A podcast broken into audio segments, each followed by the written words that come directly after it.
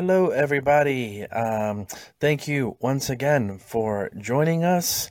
Um, we're glad that uh, you are listening and, or and or watching to this episode of the podcast. We have um, an interesting film for us to review uh, and discuss uh, on this fine evening. We hope that wherever you are, you are uh, comfy and uh, doing splendidly. Uh, my name is Juan, as always, here with my main man, Kevin. Hello, everybody. Missing my other main man, Mark. Miss you. But, but still, we like movies. You. You. Um, that's our uh, in-studio audience. Um, as always, um, please remember to uh, subscribe, follow us, like us, comment. Let us know what you think about um, a, a particular review or just what we're doing in general. And if you'd be so kind, uh, share um, on your um, social media pages. Um, there's also links on the dis- on the show descriptions, on the episode description, where you can email us if you'd like, or even um, you can go to the website, uh, Buy Me a Coffee, and uh, and donate and support um, what we do.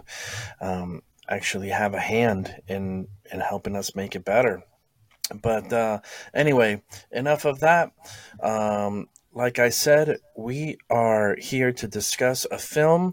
This time around, it is my pick, and the film is a twenty eighteen release in the genre of American neo-noir crime thrillers.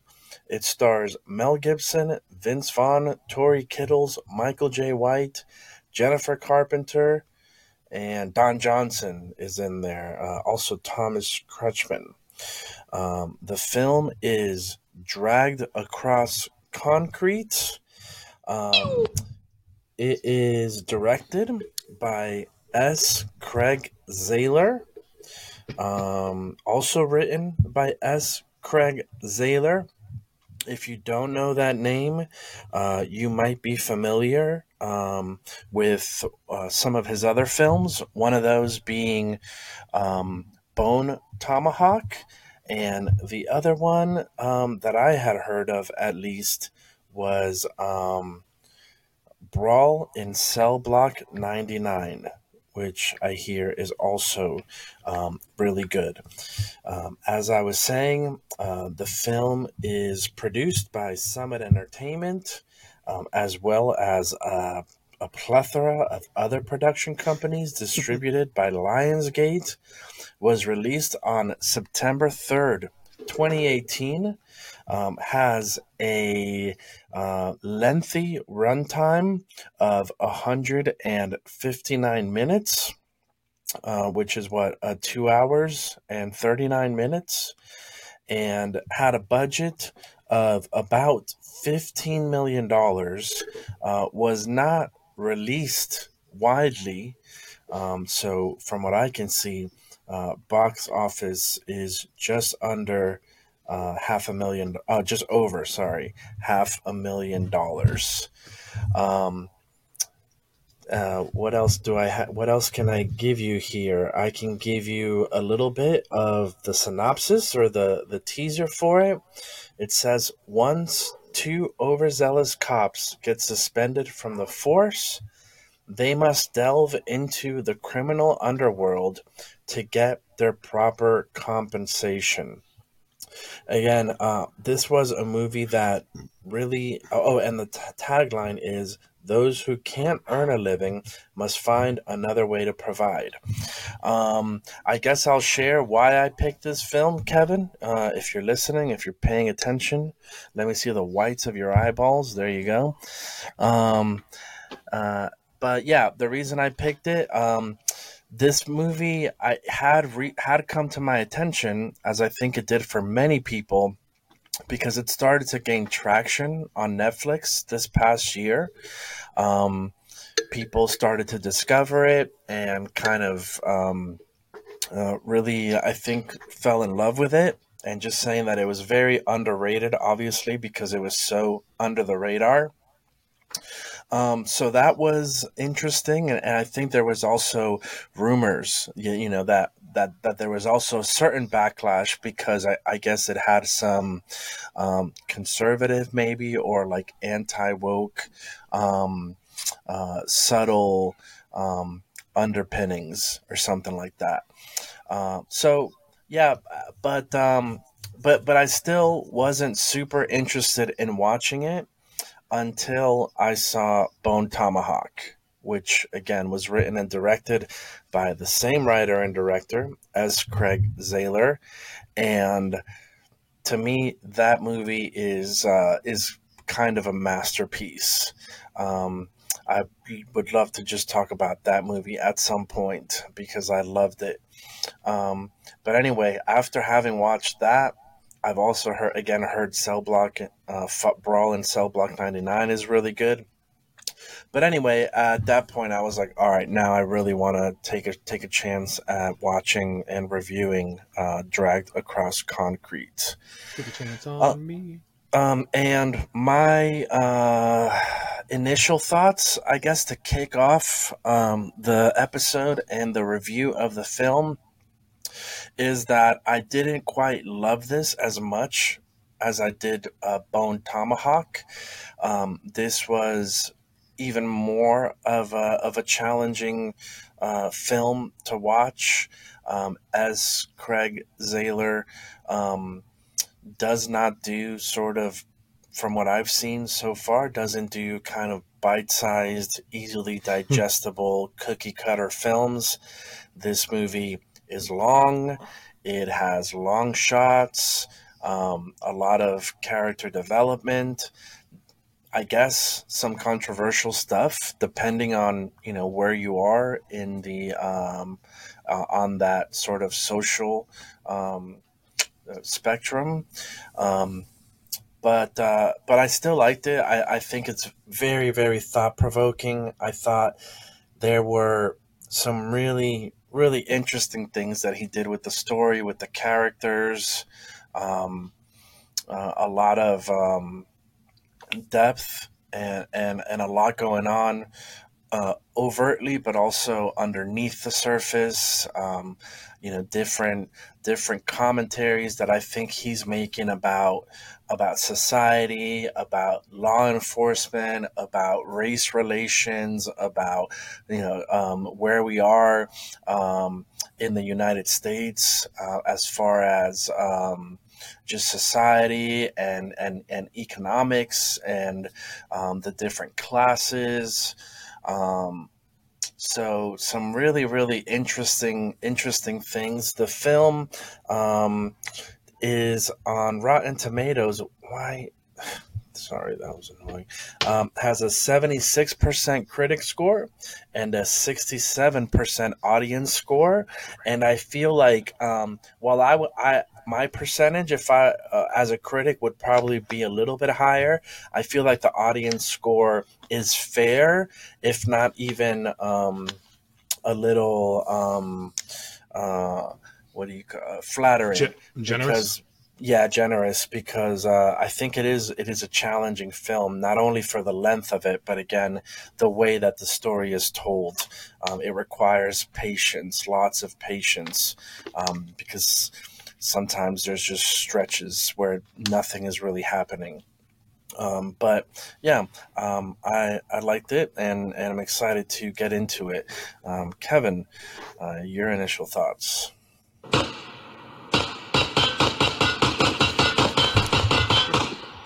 All right, take cover, everybody. um, I I really really like this movie. I was surprised. I may be rating it higher because I have yet to see Bone Tomahawk or um, Brawl in Cell Block ninety-nine, which somebody told me work backwards, see Cell Block next, and then uh, Tomahawk. because he goes, Tomahawk is his greatest one, so you don't want it to ruin the other ones. So again, I, I really like this. I had four points of contention that if you remove two of them would have made this a near perfect movie for me. And we'll talk about that. Majority of it is the, probably the first thirty seconds of the movie and mm. the last five minutes of the movie. Like if you would have just okay. put put them on a chopping block, cut the ends off, I, I would have I would have loved I would have thrown this into like a perfect stellar, almost stellar movie. There are two things in the middle that I do want to talk about that I had slight issue with, but they're they're just personal things that aren't so bad. Mm-hmm. Um, but again, it's it's a great movie that deals with flawed heroes. Mm-hmm. Um, they're they're dealing with moral dilemmas, and they're actually dealing with it. They're not like, okay, they've come to this decision to do something, and they're okay with it. They keep fighting it. They're like, no, we're not supposed to do it, blah, blah, blah. Are you sure you're in? Are you? And they keep fighting back and forth. And even up to the end, you know, what happens with Mel Gibson's character, we'll get into it. Like, he's still fighting the flaws in him. Uh-huh. You know what I mean? Like, his distrust, his he wants to control it. He wants to, and there was a lot of great character movements in it. And even though, like, she got billed uh, Jennifer Carpenter, I loved her character and how she was, what she was dealing with.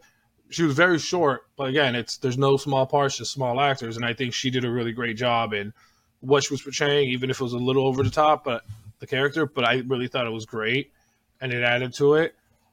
Um, I would have liked to see a little more development on the bad guy side, but we can't. They would have pushed the movie into like five hours, so yeah. um, it was good. And again, like I think the only little quibbles I had on the middle, which aren't big, is.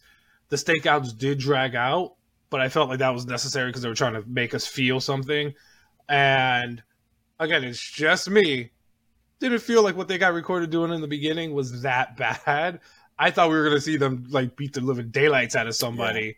Yeah. Yeah. Uh, you know what I mean? I'm like, he just, he had his, okay, you shouldn't have your foot on him. But I'm like, all right. I'm like, oh, you were you tossing iron? I'm like, I don't know what that means. You just uh-huh. had a gun on, a, on somebody you're arresting. And that was it. You know what I mean? Yeah. Other than those little quibbles, like I said, I, I really enjoyed this movie. I was, um, every time I paused it because I had to deal with my daughters, I was like, wow, a lot of time has passed, and I didn't even realize it had passed. So yeah. to me, it was chewing up a lot of time really quickly. Yeah. Even though it was, I'm like, man, it's dragging out. Uh-huh. But I do feel that that added to it. But overall, I really liked it. It felt like it was a throwback, like in its vibe, in its. It, even in some shot selections and how they were moving the camera, it felt like it could have fit back in the seventies with like a, like a modern version of Thief that we reviewed or something else. Like it, it really did feel gritty. It felt dark, and overall, I was really, really pleased, with, like pleased with it. Even though I did roll my eyes when I saw the, the runtime in the beginning, mm-hmm. I was like, man, I, I really did enjoy this movie. Yeah, I was even even though I. Um, was aware of the movie. I did not think it was that long. I thought it was going to be two hours max. Um, that, that so those forty minutes um, I was unprepared for going into it. But um, but yeah, glad I watched it. So many things that you mentioned that I want to earmark so that we don't forget, because I want to. I, I would like to spend some time on on so many things that you shared there. I will start off by um, just on a personal note, Jennifer Carpenter. I want to shout out because she is married to um, half of my favorite musical duo, um, which is which are the Avett brothers. Um, she's married to Seth Avett. Um, so I was, I don't, I don't see her in, in a lot of things. So it was nice to see her. Um, while I understand, while it, her role and her, that sort of plot point added some depth to what happened in that particular part of the story. I do think that for, was something that could have been cut out, um, to shorten the movie. Um, What else? Uh, what you were mentioning. So first, let me kind of give a recap for people. And at this point, you are warned that spoilers are ahead, although I, I don't think I'll give much away here. But um, so these these two cops, these two partners, these detectives, actually, they're kind of um, on a stakeout waiting to arrest this guy hanging out um, outside of his his balcony in a in a New York um, City um, neighborhood. So it's like the fire escape, and when he comes out, you know, they trap. They kind of they kind of have a little a little trap set for him. And when he comes out, they arrest him. The character played by Mel Gibson has his foot on the guy's neck, just kind of um, you know, suppressing him, and and uh, then they handcuff him. He at one point, I think, you know, maybe mushes his face a little bit into into um, that balcony, um, and so he's a little bloodied up, but it, it really wasn't very super violent, um, you know, in terms of some of the things we've seen in real life. It was pretty mild. Um, and, uh, and but but anyway, someone, a neighbor, was recording it, so they are going to hand it over to, of course, you know, news a news media, um to release it for everyone to see. You know, police brutality, um police, you know, uh, violation of use of force. So their um, chief lieutenant, played by Don Johnson, brings them in, has a conversation with them, explains, hey, times have changed, I don't think what you did was all that bad, but real realistically where we are today, especially with law enforcement, um oftentimes it's viewed as perception is reality. So they get suspended for six weeks without pay. This obviously puts them in a bind financially. Um, his partner, played by Vince Vaughn, wants to propose to his girlfriend and wants to provide her with a certain life. Um, so now he feels, um, you know, like like the way that the things are going for him in his career uh, brings that to, into question. And then Mel Gibson has a wife who has a physical handicap. She has a mul- multiple sclerosis, I think is what it was. And yeah. Yeah, and the neighborhood that they live in has become more and more dangerous, to the point where his daughter is... Uh, well, what we see is she there's a group of boys and they're kind of bullying her, and they throw a soda on her as she's walking home from school. And apparently things like this have happened before to her. So um, uh, his wife kind of puts pressure on Mel Gibson to say, like, hey, we need to move. We need to get out of this neighborhood. You know, who knows how much trauma is being done to our daughter, and who knows, as she continues to develop and she's very pretty, who knows, you know, what could happen down the line. So obviously as a, as As a man, as a husband, as a father, and as a provider and protector, he feels the pressure of all that. And um, so he's like, all right, I, I have to do something about it. So he finds a connection that gives him a tip on on someone that he should probably keep an eye on and follow, that could lead to something that might have some money at the end of it, um, that he could obviously steal. Uh, and used to his advantage. He um, brings his partner in on it, but and kind of just lays it all. Hey, here's what we're going to do. We're going to follow this guy. We're going to watch him. We're going to see what it leads to. And if it leads to money, we're going to steal it. Um, he gives him the choice. Are you in or are you out? He has... Uh, so the difference between them is Mel Gibson has been in the force for a long time. Vince Vaughn is more of the younger guy. Um But and and also because of that, you know, he hasn't been around the block as much. He hasn't seen as much. So his high moral character is still um, further is still pretty much intact. Whereas Mel Gibson at this point um, has learned where to bend the rules and whatnot a little bit. He still has high character, but but is more um, more stained, I think you could say, and hasn't advanced in his career. So anyway, they decide to do it, and they're they're staking out this guy, and there's a big chunk in the middle, you know, where they're outside of this apartment just waiting to catch a glimpse of him and being able to follow him. They eventually do, and that leads to um, a bank heist, and I'll kind of leave it at that. Right, that uh, I'll I'll leave that there. Um, to what you said, Kevin, about the first thirty seconds of the film. So I. Press play on this last night. Um, my wife, I'm in the living room. My wife is in the kitchen, and I'm like, "All right, this. I've heard that this is violent. Um, that's okay. I watched Bone Tomahawk. that was violent. I was okay with that. It was graphic. It was violent. It was it was a, a horror Western. So I expected similar things like that, but although it is crime, and, and sometimes in crime it's almost like they have to throw in, you know, a strip club or, you know, a stripper or some nudity or whatever. But still, I was like, nah, I don't think there will be. Literally, the opening scene of the movie is uh, uh, two naked people, a guy on top of a woman, uh, a prostitute, and, you know, just they're having, going at it. Just, yeah, going at it. So I press stop, waited for my wife to, to go to bed, and, you know, finished watching that. Fortunately, that was the only instance in the movie. It lasted about thirty seconds, and it just set up that. Um, so, again, so then the other side of the story is that wait, we're following. Wait, yeah. Wait, hold on, before you go on. I literally told the girls, I'm like, Bone Tomahawk, they, uh, and they like violence. I'm like, girls, you want to watch this movie? I'm going to watch. I'm like, all right, oh, they're boy. Getting snacks. I push play. I saw that scene, paused it. I'm like, they're coming up. I'm like, girls, you ain't watching this movie with me. I don't know what's happening in this movie. And they're like, oh, but you said we could. And now I say you can't. Yeah. Get out the, get out the room. But yeah, exactly. That's why, at least it was in the opening. Because if it, can you imagine if we're, I'm watching the movie with yeah. them and then boom, I'm like, whip. Yeah. But yeah. Yeah. Um, so yeah, it was it was only in the opening. Never happened again.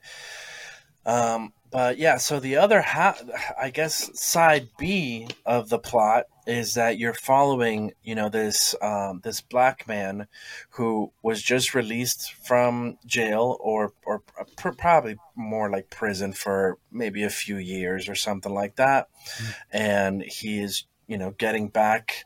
Uh, we see him. You know, getting back home, uh, we see him with his best friend, and they start talking about, "Hey, you wanna, you wanna get back in?" And he's like, "Hey, give me, give me some time." Um, he goes to settle some business at home.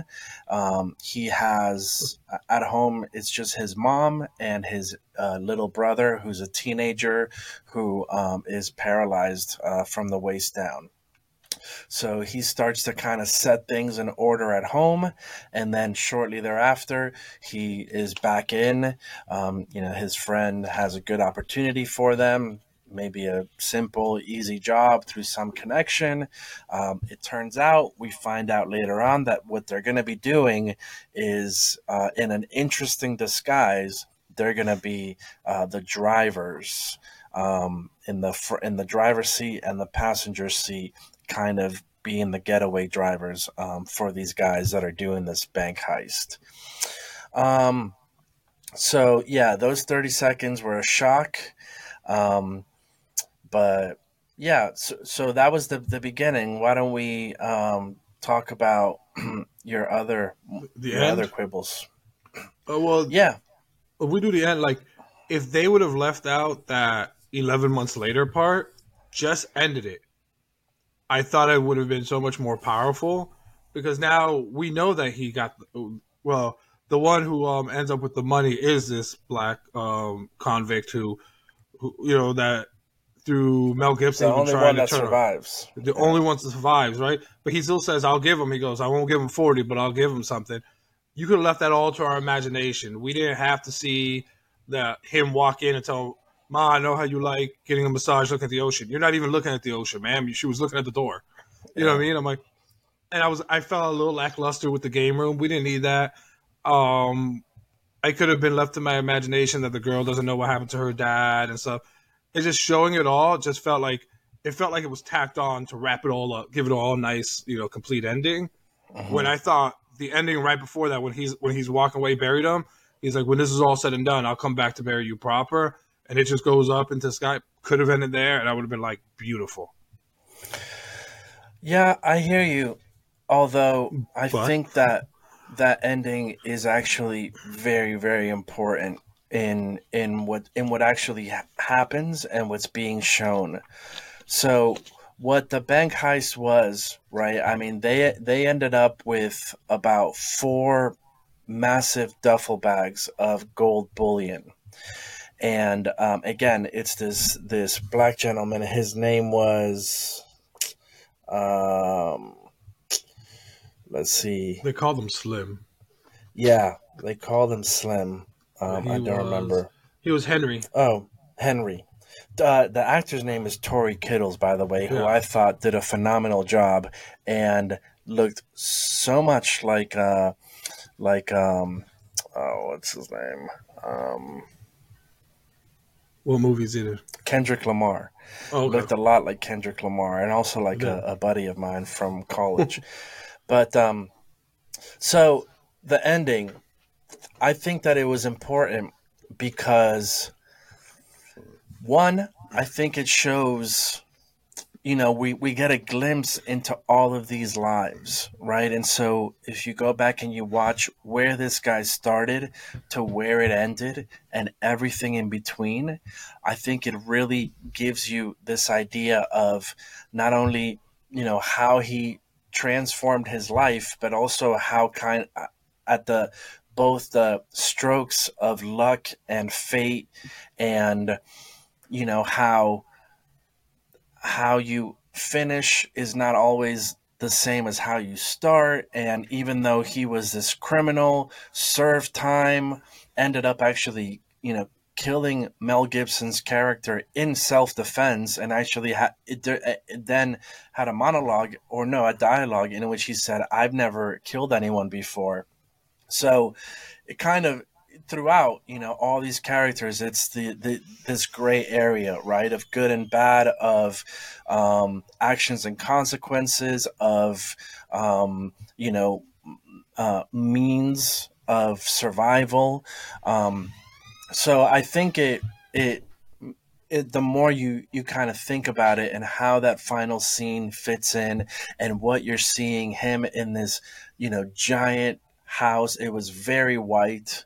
Um, in front, uh, and you know, that's obviously a symbolism for like purity and innocence, right? Which is very interesting. Um, and uh, Ocean View, his brother is is in a game room, right, where he's surrounded by every video game imaginable, right? And he wants to design video games, right? So now it's like a, a generational shift, right? Where even though you can't excuse the things that he did, what he's doing now is providing an opportunity for his brother to not have to go down that path. So there's some interesting layers there. But most importantly for me, though, was that final line and even the, the final scene of him going to his brother. Because earlier on, they're playing this video game, and the video game is about these gentlemen hunting big game, right? They're hunting lions, um, which is so interesting because, like, who who does that, right? The black people, well, stereotypically, black people don't do that. Hispanic people don't do that. White rich people go to Africa to shoot. Which, uh, which they do mention the first time they're playing the game. It was like, no, that's what right. rich white people do. Right. And so then at the end, there he's like, let's play that game again. And his final line is like, let's go hunt some lions. It, I felt like that, again, I can't quite put my finger on it, but if I, I could sit and think so much more about that and see what, what it is that, um, that that says, you know, about the mentality of that character and what he's been through and how he's kind of changed. Um, one of the other things that, for example, I found very interesting was that, you know, the movie, the the parallels between Mel Gibson's character and Vince Vaughn's character as the two police officers, and then Slim and Muscles or Biscuit, Bis- as was Biscuit. his name. Yeah, Michael Jai White's character, right? Where for most of the movie, we see both of them sitting in front of a car together, um, kind of having similar a similar uh, relationship together, where one of them is older and wiser and kind of helping the younger guy through the situation. And then even going to the extent, right, where um, uh, S. Craig Zahler even has the two black guys in in this white makeup, right? Full white which, chicks, but and white dudes. Yeah, yeah, yeah. Which was such a great part of the film when Vince Vaughn catches on to that, you know, and no one, I hadn't, you know, but he's yeah. like, wait, those are the two guys. And I was like, oh, snap. There was something odd looking about them. Yeah, I thought they were the other guys that were in the van when they showed up. I'm like, oh, yeah. They just switched places. Right, like, oh. Exactly. Oh, but, ooh. But real interesting, quick, my... hold on, that he, oh, you know, has them in, in this white makeup for most of the movie, really drawing a direct parallel between the other two white guys and kind of just saying, you know, different worlds, but different circumstances, could be anyone based on decisions that you make, you know, I, I, again, um, upbringing, nature versus nurture, society, all that stuff. So there was just some really interesting things there beneath the surface that I think he, he was trying to highlight. Real fast, we'll get right back to it. You reminded me of another quibble. Okay. The fifth quibble. When they followed him to that garage and yeah. then to to to stake them out, they did a U-turn and parked right facing the garage. These people come out. They don't notice the one car in this empty uh, field. Then yeah. they drive. Not only that, then to follow them, they take off over the curb, over, over the median. yeah. I'm like... How did yeah. you not get seen? That was a little yeah. cool. Everything else I thought was really well planned. I'm like, that was just ridiculous. Yeah, I agree. Um, but that was that was just a quibble. I'm like, all right, you got to dis- suspend belief for a movie. For me, I and maybe it was just just maybe it's just my attachment to the character coming out, but Vince Vaughn's death and the way he died. Ooh. Was pretty brutal. And the fact that, I mean, are we on the same page, right? That the assumption is that they gave her a gun and said, Craw- go crawl and kill this cop or else we're going to kill your family. Or, yeah, because that's you know, what you said. Whoever. You need to do what you have to do. She was supposed to kill both of them. So, or else they had her address. They'll go kill her family. Yeah. And that's why when she was crawling out, I was like, they're calling. I'm like, no, you need to tell that lady to stop. I'm like, at yep. first I thought maybe she had a bomb on her. Yep.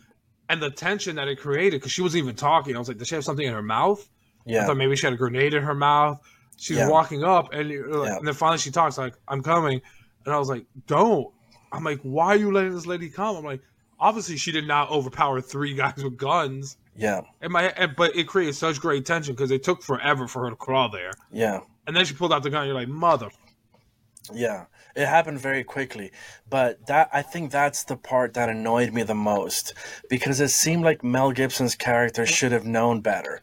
And like mm-hmm. if it was just him in that situation, he would have stopped her and said, no, wait, what are you doing? Tell me more. Let me see your hands, this or that. Like, but I couldn't understand, and maybe I'd have to go back and watch it and just try to see for the subtle signs or whatever, why he succumb to where the whole time it's very clear he's the one in control, he's the one calling the shots, he's the one dictating every move, and Vince Vaughn is going like, hey, do we do this, how do you, you know, what do you think is happening, going to him for everything. In that moment he let Vince Vaughn just run with it, and obviously he was he was feeling very compassionate for um this woman. He th- throughout the movie, you know, he's very heartbroken about the people that are dying that they possibly could have prevented. So this was a vulnerability and a weakness of his that in that point cost him his life. But it just, like you, as I thought about it, I was like, man, that just doesn't make sense mm. that they just let her approach like that without at least a, a, a slight round of questioning before that happened. Yeah. And then the way I rationalized it, I guess, when I was watching the movie, is Mel Gibson also, when they drove by the bank, you saw they killed everyone in the bank. Yeah. And then, even though he wasn't answering the questions, he was trying to act stoic, I do believe Mel Gibson's character was in conflict with that. Like, hey, we let everybody die. We have to try to save this woman. You know what I mean? As opposed, if that bank part didn't happen, they may have even shot her. But like, hey, mm-hmm. this isn't right. But they weren't thinking about that. They were thinking, hey, we're trying to save this. We're trying to get one win. Because they're still, mm-hmm. at the end of the day, they're still cops, whether they have the badge or not. They yeah. still had that within them, even if he was a little bit cor- and he wasn't corrupt, really. He pushed the lines. This was the first time he's like, no, we're because they said we had time to take bribes. We had chances to take bribes. We never did it. Why not? He goes, because now we don't have jobs and we're suspended, and now we need a we, we have families to take care of. Mm-hmm. You know what I mean? So I think at that point when he realized he's still a cop and he still was guilt ridden over what happened at that bank. Mm-hmm. And I think, and I think that leads to what happens next, is he starts getting angry and upset because now his he let down his guard, and now his friend's dead. Mm-hmm. Yeah, that's a great explanation. Yeah, I think that's very um, makes a lot of sense. Like so. I said, the the struggles that they had, I think, really lifted the movies up, because, like I said, they just weren't, hey, we're gonna do this, and we're like, they really they kept struggling back and forth, and every time something new happened, there was another struggle that called back to the previous struggle. And even when he was saying, "Oh, you're not all the way in yet," and he's mm-hmm. like, "No, I am in, I am in, but you're not all the way in because this is not who you are." Mm-hmm. And I think that went for Mel Gibson also, and that's why he was feeling, you know, hey, you're not all the way in, because I don't think Mel Gibson necessarily wanted. He just wanted a clean heist. Let's get out of there, and that's it. And mm-hmm. it was, it was. You could see, especially their acting jobs, you could see that it was weighing down on Mel Gibson's character mm-hmm. and Vince Vaughn's character. Yeah. Um, one of the other things that I, th- I think it's a it's a minor um, quibble, I guess. A quib. A quib. Um, but the other bad guys uh, that were in masks the whole time. Number one, I wanted to see their faces. Like, I was hoping that that was going to be revealed at some I- point. In the credits, there were gray gloves and black gloves. Yeah. like, uh, although they both looked like black gloves to me. I didn't pay I attention to that. But then, so when they were, I mean, they were clearly psychotic. But so when they were doing those small time, time robberies and then killing the people, you know, without giving it a second thought. So they were just doing that to raise the money to buy that van. Like, that's they never my, really explained that. That's my guess. But, like, even though there were three of them, we I only thought it was the one, the main guy. I forgot yeah, what his name was. Uh-huh. Because I thought he was the guy doing all that. And then in the credits, you find out, no, it was, it was Black Gloves doing, like, the small-time ones. Because you would just see this one guy go to that little room and and do all the calls and do all that stuff. So I just thought there were like two regular henchmen, but apparently they all three were working in as a team. Yeah. So my guess is they were, because he does give the guy the duffel bag, and it's like, hey, to get that armor thing, to get the bigger. It felt like almost like a video game. They kept leveling up to, to do. And I guess the ultimate prize was this bank heist in the middle of a city, yeah. in the financial district. Yeah. Yeah, I, I, I was. I think that that again. Uh, I don't know, S. Craig Zahler's point of view and why he kind of left. Again, it's, it's already a long story, and I think you, you alluded to this, but I do I, I do see that as a flaw, that those the villains went a lot more underdeveloped. Um, per, Even because even I found myself even fascinated by by them, you know, and wanting to know more about them, especially the, the main guy, because, um, you know, I mean, again, they were all psychotic and ruthless and cold, but, you know, he was so calm and composed and like in charge. And, um, you know, what was what was their the, the their plan actually, and, and what was going to happen next after they got to that getaway car, and, you know, yeah, who were they? Where were they from? You know, like, and and even just going off their voices, like two of them had like accents. One yeah. sounded straight American. I'm like, oh, yeah. all right, yeah. they they're not the same people, because I didn't know who was who, because they were all in the back of the van. But when mm-hmm. they talked, they had distinct personalities, yeah. and I was like, all right, th- this is kind of cool. And again, maybe you alluded to, even though I did like her performance, maybe if Jennifer Carpenter's thing had been cut out, you we could have developed them a little bit more, and all you needed was her returning back to work with, you know, the little sign like, hey, welcome yeah. back, and oh, I miss my baby, and that would have established it. Yeah. But again, I did yeah, that that is a that is an issue, that we were left wanting more about these people, instead of just, especially you gave one a name. He was Vogelman. But also, so you have Jennifer Carpenter's story, right? Where she is a mom just coming off of um, maternity leave, but she has very evident signs of postpartum or like post or separation anxiety, like crippling separation anxiety.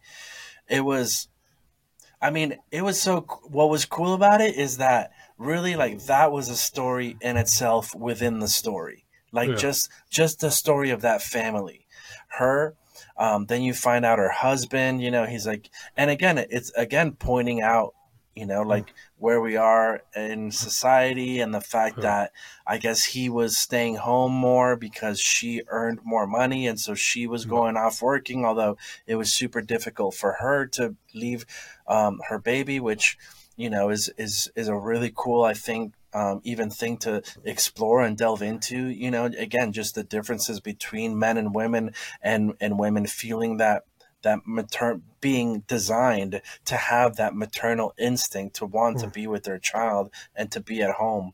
And you see that at play there. And then that, um, so, so sad, even that moment, you know, with her and her, and her husband, and she's mm. like, I just want to see him. And then I just want to touch him. And he's obviously feeling for her and, and empathizing, but also wanting to help her and, and giving her some tough medicine by, you know, anyway. But, but for the record, it was not medicine she needed. I was like, dude, get two jobs if you don't make as much as her. Let her stay home with her baby. Yeah, uh, yeah, yeah, yeah, yeah, yeah. We could we could go on with that Sorry. for sure. That, that's yeah, a valid point. Yeah. But um, but then um, well, and I don't. Yeah, okay. But anyway, so all that is fine. You know, we see her trying to get on the bus. She gets on the bus. She's composing herself. She walks into the bank. You could have cut the whole thing with Mister Edmington and his weird uh, language and his vocabulary words and his heartfelt expression of how much they missed her and how beautiful she is. And, like, it was funny. I liked it, but it was also not necessary. That dude looked like he should be hosting Inside the Actor's Studio. Dude, that that guy's great. He's in Barry, and he's mm. awesome in Barry. And I then I recently saw him in something else too. But I, I when I saw him, I was like, yes, this guy's in this. And then, but his character was kind of ridiculous, so over the top, not very realistic. I mean, are there maybe people really like that? Sure, but it was a little bit over the top. And and again, I just. In the in the grand scheme of things, that's a good three to five minutes that you just you just didn't need to have in there. Mm-hmm. 'Cause there, I mean, there was really no other point for it than to give us an idea of, of the setting of her workplace, and also yeah. maybe for us to feel bad for him later See, when like... he gets his penis or his balls cut off or whatever it was. Ugh. They don't show See, that, but well, in, in theory he didn't because there was nobody else. They probably just shot the dude. But I think it was to make us like this whole group because they they weren't being nasty to her that she was four weeks late coming back from maternity leave. Uh-huh. You know, and they were hap- they were they were hyping her up, and then all of a sudden everyone shows up and they're like, "Hey, you know, we're gonna kill everybody here." Yeah. But like that's where like even though I like.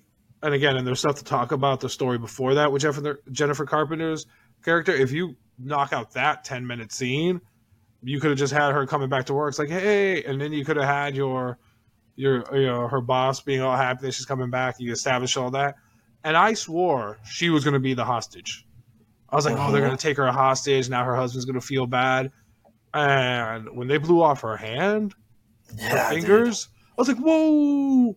And she was yeah. trying to do the right thing. That guy was a douche. Yeah. Um, she they blew her, and she's like, "Just t- tell my baby." Boom, and they just blew her head off. I'm like, "Whoa!" Yeah, yeah, yeah. That was a big gut punch. Um, the the other really sad scene was, um, you know, Vince Vaughn's uh, rejected proposal. Do you do you think it was rejected, or do you think she accepted that... it? But but he he's like, "It's not what I wanted to hear," because he was dying. Had not thought of that because that, that, of, I think ugh. because of the way it was acted, because I think that if that was the case, I would have think that, uh, excuse me, I would have thought that there would have been even just a subtle curl of the lip, you know, like a, a, a subtle smirk or something, just to mm-hmm. show like I'm happy. But then in an instant, like reality sets in. Mm. Oh, I'm I'm dying too. So no, my initial instinct, and I and I continue to stick with it based off of um, also just their previous conversation, is that is that she probably said no. Like, which I, then, I, but, but then also uh, remember, then he's like, "Oh, you, you want you want me to destroy the phone or whatever," and then and yeah. then he does it. So that yeah. too, because because this is why I thought, you know, at first I initially thought it was a no, but then I was like, wait, what if he said, what if it's yes, but it's not what I wanted to hear because I'm dying, and do you want to destroy the phone? Yes, because he's like, I don't want to be remembered for this, so they could trace the phone, they could follow all that. I don't, I don't want any of that. I huh. mean, that's why he wanted everything destroyed. And because he was very, they were very big about, I hope this isn't what I remember, what I'm remembered about for. And he's like, I'll keep your name out of it. Hmm. Could so that, be. I mean, so that's why that... it, this was later on, like, you know, when they're doing stuff, I was like, well, what if it was a yes? Yeah. It definitely is, is more of an interesting angle. So, and I can't say that it's not possible either. It's, it's fifty-fifty. Yeah, because because she showed up to his house. She's like, oh, yeah, I'll meet with you after I do this for, yeah. to- what was his name, Tony, I think? or Yeah, uh, I think yeah, so. for Tony. Yeah, for Tony. Once I do this, you know, I just take care of this thing for Tony, we can meet. So she, she was happy to do it because she loved them, so I don't see why she would have said, no, I don't want to marry you. Yeah, no, it's true. Hmm, I guess we'll Espe- never know, but... As, yeah, especially yeah. when you get to the point of proposing... You pretty much, you're not going to surprise the person. Y'all probably already talked about marriage and wanting to get married. Uh-huh. So it's, and again, I'm not saying it doesn't happen, but it's rare that a guy gets to the point of proposing to someone he's been with for a while, and he doesn't know that the answer is going to be yes, even though it's nerve-wracking to do. Uh-huh. Like, you're like, hey, I know this person, ninety-eight percent is going to say yes. Uh-huh. Yeah, that's very interesting. Hadn't occurred to me, but I think it's a very interesting point, and it's very possible. So let's talk about, again, going back to not the ending ending, but just before that. So after the whole shootout in this vacant um, lot, the only survivors are Mel Gibson and... Henry. Henry. A K A Slim. Slim. And, of course, one's a cop, one's a criminal, one's black, one's white. Um, although, at that point, I think Henry kind of has the upper hand. But they come to their senses, right? And they go, well, there's plenty here for both of us. Um... Obviously, the lingering question is, do we trust each other? Um, not only to not kill each other right here, right now, but, you know, even further further down the road, you know, to not revisit this. Or uh, Henry, of of course, had shot a video of, um, of uh, Mel Gibson, Detective Ridgman, uh, who's the one who eventually killed um, the lady who killed Tony. Um, of course, this was, again, after she had killed his partner, so he was justified in killing her, but again, in a video, perception is reality, so he had that over his head. So, step by step, you know, they're, they decide to, to go through with it. I felt like sixty forty was dumb to agree to. Why not just fifty-fifty? Mm-hmm. Um, I think he could have made a case for that. Well, I, I think it was sixty forty because he had the video. Yeah, I guess. seventy thirty, and then they went with sixty forty, which he agreed yeah. to. Um, and then, you know, they're they're very careful. Mel Gibson's very careful about saying, you know, we, we get the guns together to throw to throw them out. We do this, blah, blah, blah. So they're planning it. So they still, their doubt and their and their skepticism remains intact, but they also know that there's something. If they're able to to, you know, get through it, um, there's a huge reward for the both of them. And it seems like they're doing it. They get to the point uh, where they dump uh, the detective's car in a lake. I believe the, the final thing after that is just to bury the bodies. Hmm. Um, but and then we see that each one of them actually has a gun hidden. You know, I don't blame them, just in case. But then, right as as they they dump that car, Mel Gibson, who's very quick on the draw, pulls out his gun, holds it up to Henry's Slim's neck, and is like, "This has all been great, but I'm gonna need that video because I don't trust you. You know, five months, one year, five years down the road to not release that." Which again, you brought up the point that it's it's kind of his inner demons coming out in that moment, but I don't blame him, man. You can't let that yeah. video exist. Obviously, yeah. Henry's thinking the same thing. Like, actually, I need this video, you know, so that you're a cop, so that you don't come after me or you don't turn me in or whatever. I, so, like, this is my insurance policy, but so it's a it's a catch it's a catch twenty-two. It's a it's a lose-lose situation. Mel Gibson's not going to let that go. And I mean, how no matter how much money is on the line, like how how could you mm. you're talking about again, I mean, the ultimate uh, consequence which he pays is far worse, but I don't think that he he might never have had peace, you know, even having the money. But uh, but knowing that that video was out there. So I, I, I ultimately just don't think that that fate could have been avoided. Either they both would have killed each other, one would have killed the other, but I don't think that both of them walking away was ultimately, uh, in this universe, a possibility. Yeah, because once they went to split the, the, the gold, one of them was going to pull a gun and say, hey... Um, I don't. I don't agree to sixty forty. I'll give you like ten of these, and you get out of here. Mm-hmm. You know what I mean? Or you know, again, um, Henry was afraid that, well, what's to stop him from just pulling a gun on me and arresting me and taking all the money from me? Yeah. So, like I said, it was. There were great characters that were very flawed. Yeah. And you wish that you could trust people, and I think they did try to show it that Henry was more trusting than. Mm-hmm. Yeah, I, I Mel think Gibson's so. Character. Yeah, because he was willing to go along. He's like, "All right, we're in this together." You know what I mean? The only way it, it would have worked out if he was like, "All right, Mel Gibson, uh, character was uh, Brett." He goes, "Take out your phone, record me burying this body." You know what I mean? Now you have video of me. I yeah. have video of you, and yeah. now we both have our nukes, and it would have been fine. Yeah, that's what I was thinking just now. Is that? Hmm.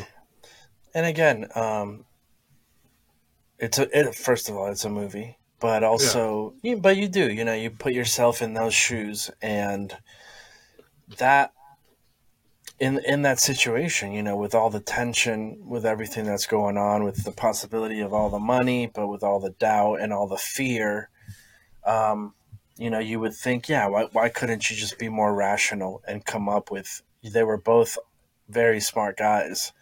So why couldn't you have come up with something that would have just satisfied both parties? But, um, but yeah, it just wasn't meant to be, and it cost Mel Gibson his life. Although ultimately, um, was able to provide for his family. Yeah, like it did work out, and again, like I said, it would have been.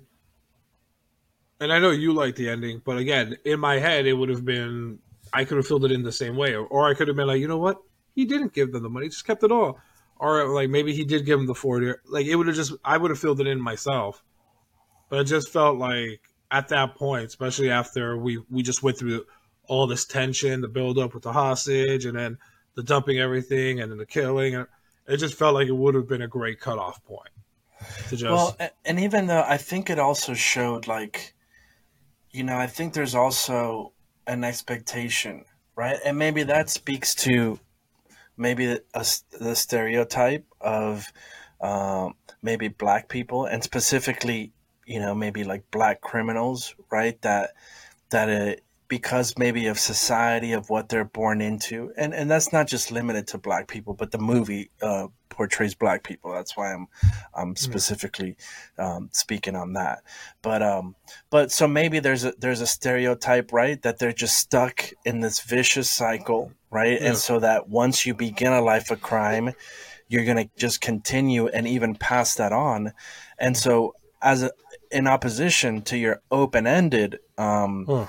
uh, ending, I think this one shows, like, again, even if you were in that life of crime mm. at one point, um, and not that this is uh, something to achieve, but but but the, but there are those who, again, that life of crime maybe is is a means to an end, and once they have, you know, at least this character with his lucky break, he did not use that, you know, to continue to maybe, um, you know, create a, uh, or p- continue to perpetuate that cycle of crime.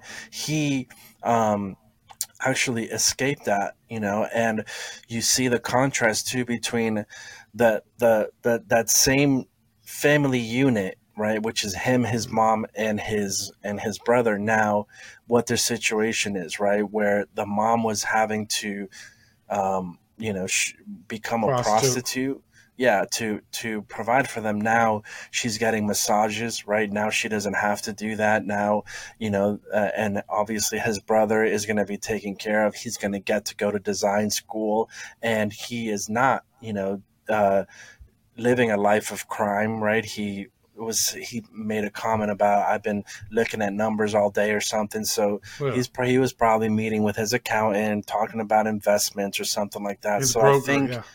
yeah. So I think it just kind of shows, like, um, you know, even though the the beginning and the middle was was terrible, you know, from this twist of mm. fate came something good, you know, even though yeah. it, it involved and, all this loss and all this tragedy. No, and, and and that's, to me, was implied when he's like, again, at the end, well, the, where I thought it should have ended, when he said, "Don't worry, I'll I'll, I'll take care of them," and even when he said, and, and he didn't have to say it to anybody at that point. When he's like, "I'm sorry I had to do you cops like this.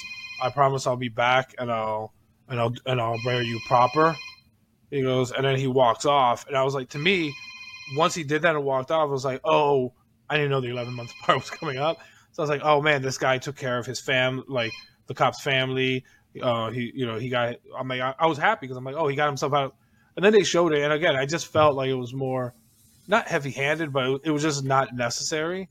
Again, yeah. it could have been because it was at the end of two, two hours and thirty or forty minutes. Yeah. That I was like, oh, this part's not even really necessary. Yeah. Because while I do like the line, all right, let's hunt lions, I thought it was a great line. I didn't really get how it applied to him because he wasn't the one doing the hunting. You know what I mean? Everyone else did everything, and then he he not lucked his way, but, you know, he used his brains, and he was like, hey, I was able to survive this situation because he had the gun and cellophane already wrapped. He, he had the recording. He had all this stuff that helped him get out of the situation.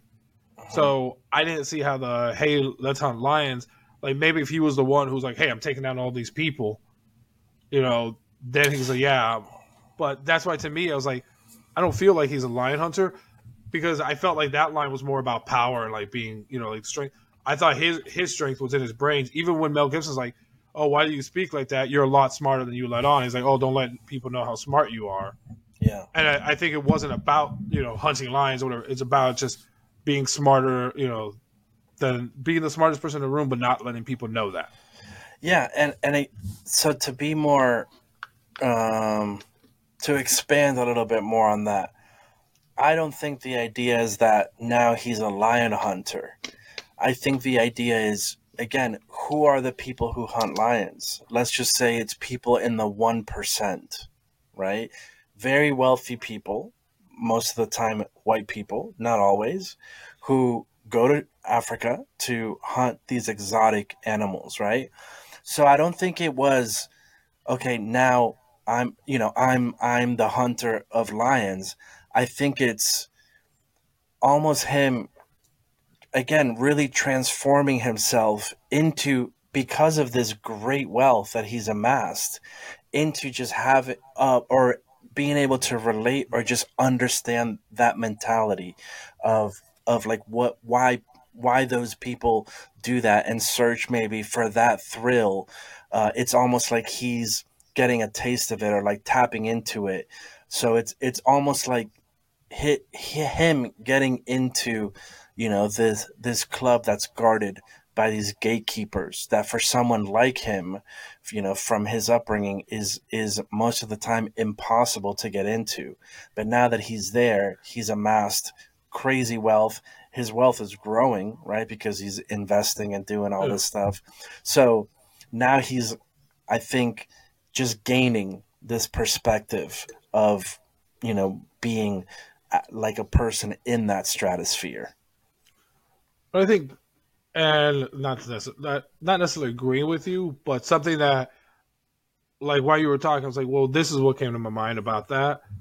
Um, I don't know why it came to my mind. Like, while you were, I was listening to what you were saying, but it could also be that, yeah, he's he's in this situation where now he's in that one percent world, brokers, and this and that. He goes, yeah, I'm t- I took care of the last thing I had to do, was just send that package off. And the only thing he wants to do now is sit on the couch and play this game that they played when they were poor. And he's like, you know what? Let's hunt lions, because I'd rather hunt lions with my brother just here on, here playing this video game, because that, that'll bring me happiness, because none of this other stuff brought him happiness. I don't yeah, know. That's possible. Just of, yeah, just, that's another that, that just angle. Popped when you were talking about it. I was like, oh, yeah. Maybe he doesn't like being part of the one. Per- like, you like the money, but he doesn't like it because they're not going on a real safari. They're playing the video game again. Mm-hmm. It's yeah. I mean, I think that's an interesting angle. So, um, oh, oh, yeah. Before we start heading, I do want to. There's, there's, there was two things I wanted to bring up, and I looked at my notes just now. Um, when they were staking out that parking lot again, it was ridiculously bright for five forty-five in the morning. Yeah. Well, he's like, let's wait till five forty-five a.m. Walks yeah. by, I'm like, that is midday yeah. light. Yeah, and there were some great moments, you know, during the stakeout. I mean, I love crime oh. films. I love, you know, cops on a stakeout films. I mean, this this was more cops on a stakeout than I've ever seen in one film. But there was some great dialogue. Vince Vaughn had some great lines, some really funny oh. stuff. I I made a mental note that said, you know, show me two cops on a stakeout in a movie. That's like my daughter watching Cocomelon to me. You know, I, I, I just, I, I love that. Yeah. But um, I wanted to point out, well, or highlight um, S. Craig Zahler, very different um, films, but reminds me a lot of Terrence Malick in some way. Oh, okay. Very different styles and approaches, but has a very unique cinematic voice, mm. and, and and just the theme. And again, has this way of, you know, there's a plot and there's a story, but the way that it's told and the way that he reveals his characters on the screen, it it it adds all these layers with all of these really interesting, reflective, thematic questions. So um, for me, I, that's who I, I would compare him to. Um, a lot of people, you know, or Terrence Malick is not, his films are not easily digestible.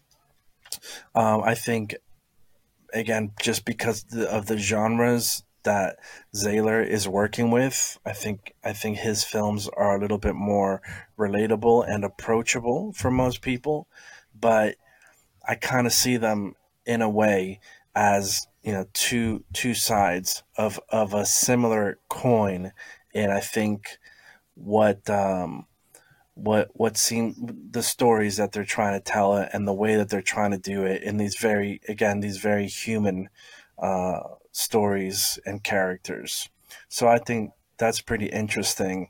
And to you, I was going to recommend just, I think you should watch Bone Tomahawk. Um, I haven't watched Brawl in Cell Block ninety-nine. Again, I've heard good things, but the reason I would say you should just jump in and watch Bone Tomahawk is because you are a man who appreciates a good Western. And I do. This is, a, this is an excellent Western, which um, with Kurt Russell. So, I mean... Is, oh, is there any sex and nudity or no. Just violence? Um. Well, ooh. there's no... There's no female nudity. There's uh, there's there's a back backside of of a, of a naked male. Oh, it's like Young Guns when they stand up out of a tub and they see a butt. This is not like Young Guns, my friend. You've this never seen Young like... Guns. Okay, but I'm telling you, what happens to that naked body oh. is is nothing near what what happens in Young Guns. So you're saying it's not a movie to watch with my daughters. No, it would probably give them nightmares. They're strong girls. But you should watch it. All right. Um, all right. I I have... Um, do you have any any final thoughts before I jump oh. to some fun facts? One final thought. Um, I like... There's things that for some reason just felt real in this movie. And one of the parts that felt so real to me is when Mel Gibson was waiting for Vince Vaughn at four thirty in the morning on the street. Because yeah. I felt like I've, I've been there waiting for someone early in the morning, like, uh, and they're not there at the right time. But then with the stuff that was happening in the street, like the guys jumping the gate, the bum, I, I've used to Uber, and I used to do Uber overnight, and I've been in Liberty City at like four in the morning, five in the morning, picking up people. And I have seen stuff like this. I, a guy on a bicycle coming up and knocking on my window, asking for a cigarette, this old dude, riding off into the night when I told him no. I'm like, wow. I'm like, I really felt that one scene so much. I'm like, hey, I've been on those streets. Yep. And to me, it added a whole bunch of realism. And again, I don't know how many people would relate to that if you haven't been out in the streets at four in the morning for no reason mm-hmm. and noticing stuff. But it, it is a, it is a, a, a weird world out there. Fortunately for you, you're speaking to a man who's done that very same thing. Driving Uber in Philadelphia, dropping someone off in a neighborhood where I went, uh, yeah, I want to try to get out of here as quickly as possible after I drop this person off. I won't be picking up any rides around here at this time of night. So, yeah, I, I can relate. And then um, the only other thing I wanted to say real quick, there were great lines, there were great quips in it. My favorite, though, my favorite line was when Mel Gibson was telling uh, Vince Vaughn, you don't have to be here. You have no obligation. And he just looks and goes, my word oh, yeah. is my obligation. I was like, yeah. oh, I was yeah. literally, I just wrote down, I'm like, I have to write this down. My word is my obligation. I'm like, yeah. dang, Skippy. And then it yeah. made it so much worse when he died. I was like, ah. Yeah. Yeah, he's super likable character. Yeah. Um, but also, I... Big props to Don Johnson. His appearance was brief, but I thought the scene was powerful. Yeah. And I thought um, second to um, Django Unchained, it was it was a, a superb performance from Don Johnson. And um, it gave us just that, that scene gave us so much information on Mel Gibson's character. Yeah, about right. That's why I'm sitting here, you're doing that. Hey, you yeah. didn't used to push it this much. Now we've known, like, it gave so much. Yeah. And it just gave it naturally, not, oh, I'm going to sit yeah. here and tell you, look what you've done. No, just yeah. in that conversation was so good. Yeah. Yeah, it was really good. Um, all right. So apparently um, the studio at one point, you know, was kind of begging uh, S. Craig Zahler to edit the movie down to a, quote, audience-friendly one hundred thirty minutes, but um, he was not happy with this request. He has a final cut clause in his contract. So the film was released with a limited theatrical run and sa- same-day digital, um, which mirrors his other releases, and the film was kept at one hundred fifty-nine minutes. I got it. Wonder, like, how profitable are his films that he gets a final cut clause? I know, because they know. don't make a lot of movies, but they could be very profitable, like on you know selling them digitally and streaming yeah. and stuff. Yeah, so and a fifteen million budget, million dollar budget.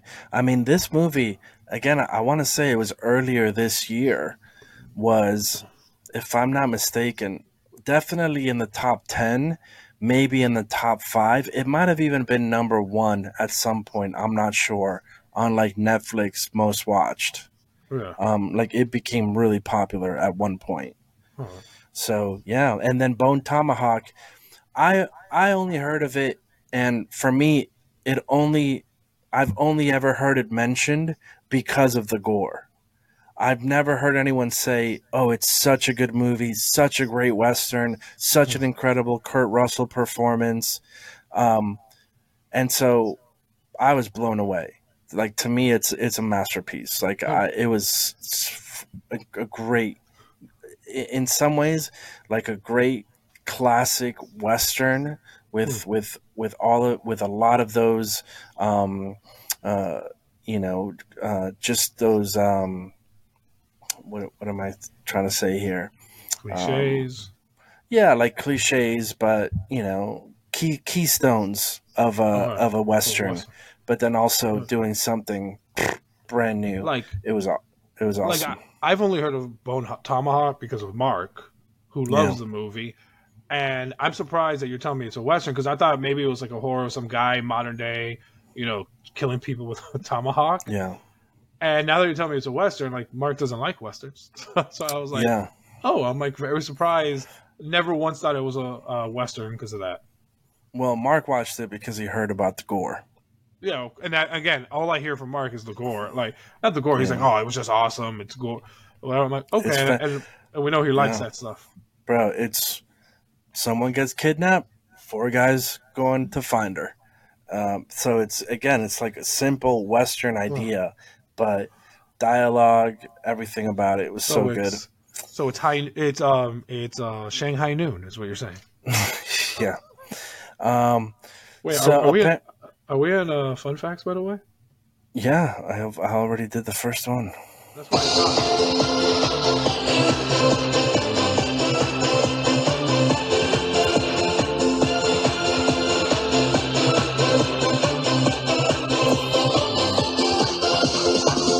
Fun fact Vaughn. Um, apparently, Vince Vaughn, who, again, um, has worked with S. Craig Zahler before in Brawl in Cell Block ninety-nine, um, while working on on Hacksaw Ridge, directed by Mel Gibson.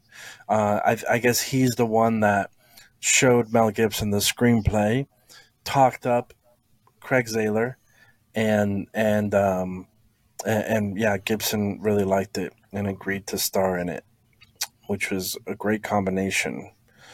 Um, and, I mean, when you have someone with the uh, uh, directorial uh, track record of excellence that Mel Gibson has, you know, for him to be impressed with S. Craig Zahler and then sign on to star in that movie, that, that tells you a lot right there. Um, but apparently... Ha- Half the people in this movie were in in Cell Block ninety-nine, I think. Oh, okay. Like when I was looking at the cast, like Jennifer Carpenter, the the guy you liked, oh, okay. I, I said looked like Inside Actor Studio. Yeah. Like like those, and I think a couple others were in Cell Block ninety-nine. Okay. Um, Another this, one.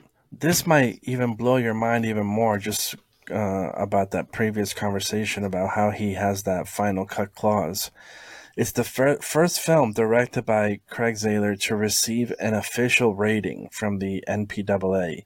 His previous films were released as unrated. Really? They would... And oh, um, that, last that, but not least... Another one. Director S. Craig Zahler has written all the songs for the movie and even performed one of them. For this movie? Yeah. Wait, what? Wasn't the soundtrack like the O J's or something? I thought so. Like, I thought at the end it said, like, the O J's. It could have been the O J's performed by something. Yeah, look. Uh, the duo wrote several solo pieces and recruiting the rhythm. Oh, so they wrote them, but the O J's performed most of them. Oh, wow. Okay. Okay. But he didn't write them. Oh, man. I'm not going to lie. They sounded like they were real songs that. I've probably been yeah. on the radio for a while that I didn't know. And it was good. That, the, the soundtrack yeah. was good. That's why it threw me back to like seventies, eighties, because it had like the O Js, I guess. I don't know, really know who the O Js are, but it had like a nice rhythm and blues type sound to it. Yeah. Uh, oh, Kevin, you will oh. appreciate this. Steven Craig Zahler, born Miami, Florida. What? Hold up. I was not prepared for that. Like that, uh, he was born in the three oh five? Yeah. So, a Jewish man studied film at N Y U. But someone, um, if you've never heard of him and if you've never watched any of these films that we've been talking about, watch them. And definitely is a director and writer that must be on your radar, because he's, he's knocking it out of the ballpark. Oh. Uh, and with that being said, I shall we go to our ratings? If you are ready for, I was just, I was looking. Oh, he also did Puppet Master: The Last Reich. You don't got to watch that one. But, but I think I saw a little piece of it. I'm like, you're fine without it. All right. So, it's ratings time. Pick on the ratings. Little Jerry's? You know that's right. So, uh, yeah, for those unfamiliar, we do a uh, Little Jerry's rating scale, one to five. Five being uh, the, the the highest and best, the, the apex of the mountain, the apex, and um, one being the lowest. Do not uh, do not recommend. The anti-apex, yeah, the z-pex. Uh, so for me, um, again. I'd say two for two so far on S. Craig Zahler films, and from what I've heard about Brawl in Cell Block ninety-nine, that would probably be my third one that I watch, and he'll, it'll probably be three for three. Um, really exciting writing director, telling some really great stories. Um, this one, you know, told within a uh, a a. Uh, a popular genre, same for Bone Tomahawk, but um but just doing it in a in a fresh way with a unique voice, great perspective, and uh and also just just a great directorial touch, um and obviously getting some great performances out of his actors as well. Um so I enjoyed it. Again, for me, the apex of his career is Bone Tomahawk from what I've seen so far. But, um, and so Dragged Across Concrete, while it's super thought-provoking and there are so many interesting things that he's saying, that he's shining a light on in this film, um, again, just relatable characters that are just gray, you know, you, you understand them and um, empathize with them in a way that really makes outside in this movie of those bank robbers who were, you know, psychotic um, killers, um, you know, the other guys from the detectives to Slim and Biscuit, um, uh, and uh, and other character, the character played by Jennifer Carpenter and everything like that. Um, well, not so much her, but anyway, she was, it was a good character. But um, yeah, I mean, really, from the protagonist, no good guys or bad guys, you know, just kind of realistic people in in uh, tough situations, um, trying to survive. And so very fascinating. Um, the, I would definitely watch this movie again, and I, I wouldn't fast forward, but there were there would be parts of it that I would want to go quicker, just to get to something else, you know, even though there were good moments of dialogue and, and still important and good things that happened in those scenes, there definitely was a feeling of, you know, dragging. And then, of course, things ramped up and you're like, okay, cool. But but there were some things in the middle that I, that I uh, just out of preference would knock at some points a little bit, would like to see a cut of the film a little bit shorter, just with maybe some things um, that were not super necessary to the story. Again, like like the speech from the, the bank manager, although it was funny and, and entertaining, uh, it wasn't su- critical to the story. So maybe cutting that out and just making it a little bit slimmer. Um, but uh, but yeah, great performances. Um, I love Mel Gibson, love Vince Vaughn, so cool to see them teaming up for this one uh, after Hacksaw Ridge. Anyway, uh, so for me, I would give this, I'm going to go four out of five. Four out of five. That's fair, that's fair, that's fair. Um, little note that I saw as as we were reading, he's part of a, uh, the director and writer is part of a, a duo, a synthesizer duo called Binary Reptile. Synthesizer? Yeah, a, a synthesizer duo named Binary Reptile. I'm wondering if he wrote, no, I don't think so. Well, like I was wondering if he even wrote those jazz pieces, that jazz music that was playing in like Vince Vaughn's car and his apartment. I think so, because like I said, everything everything I saw was by the O Js and by this. So apparently it was all written by him. But okay, so with me, I I did li- I did like this movie a lot. Um, it was a story about um, quote unquote good guys struggling to do a bad thing and trying to make the best of what they can. Um, that's just not the cops. That's, you know, the guy Henry also just trying to make it through. I thought they were very well-developed characters, very characters with real struggles that we saw actually play out and who made mistakes, who made errors, who made dumb things. As we talked, I did knock it down a little bit as we were talking because, again, as we talked about underdeveloped, you know, bad guys and why are they doing this, what's going on, what's the plan. And maybe that's not the focus, but for me, it would have just rounded out the movie a little bit better. I do think the stakeouts went on a little bit long, and they ordered a ton of food through this movie. He was always sending Vince Vaughn to get food. And do you imagine it... being on a stakeout with a guy that's eating two egg sandwiches yeah. on pumpernickel or something? Yeah, and then even when they were eating it, like when they, Vince Vaughn was eating that burger, he was like, an ant could have eaten that burger faster than oh, you. Yeah. And I felt like I would have had that conversation with you if I was taking my time. You're like, are you done yet? And it, it it just gave it a realism to it. I did enjoy it a lot. I think people should watch it. Um, again, I wouldn't recommend it to just everybody because, again, it, it is a little heavy and a little slow at parts. But it is a movie I do think people should watch. I, I'm going to go with a solid four out of five also. And I can't wa- wait to watch Bone Tomahawk and Cell Block ninety-nine. Wow. Not this. Well, since since it's been the duo of Kevin and Juan um, minus Mark, I, I'm pretty sure this is the only time that we've gotten the same the same sure. score, same rating.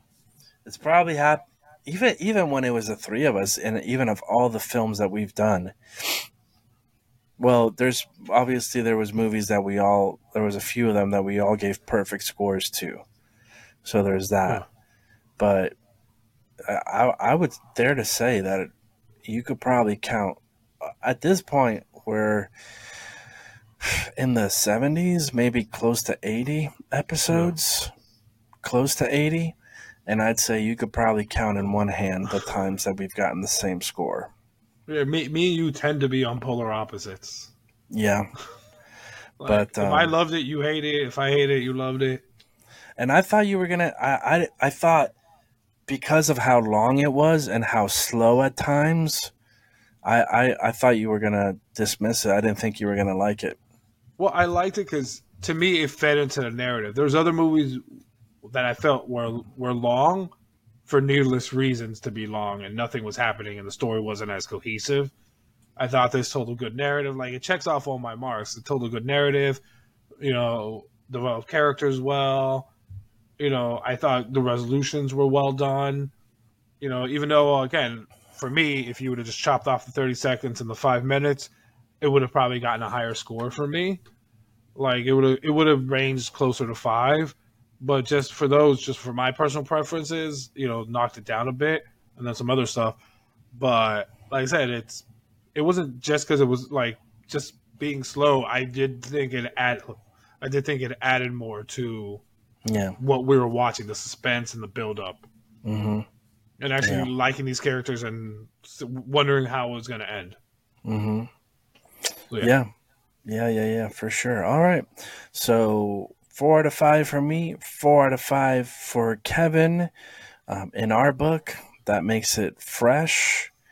Um, so not frozen. If you, get, if you get a chance to, you can watch this on Netflix um, or on Tubi. Although, man, it felt like there were a lot. I watched this on Tubi, and it's the commercial. So first of all, the commercials make it even longer.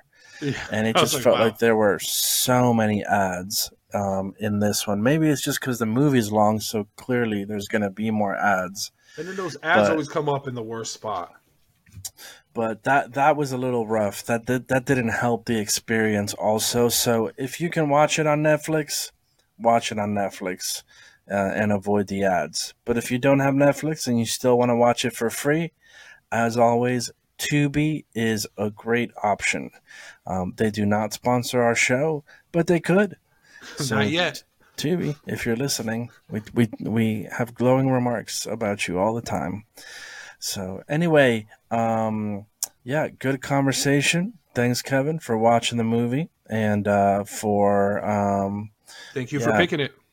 Yeah, no problem. Um, I'm.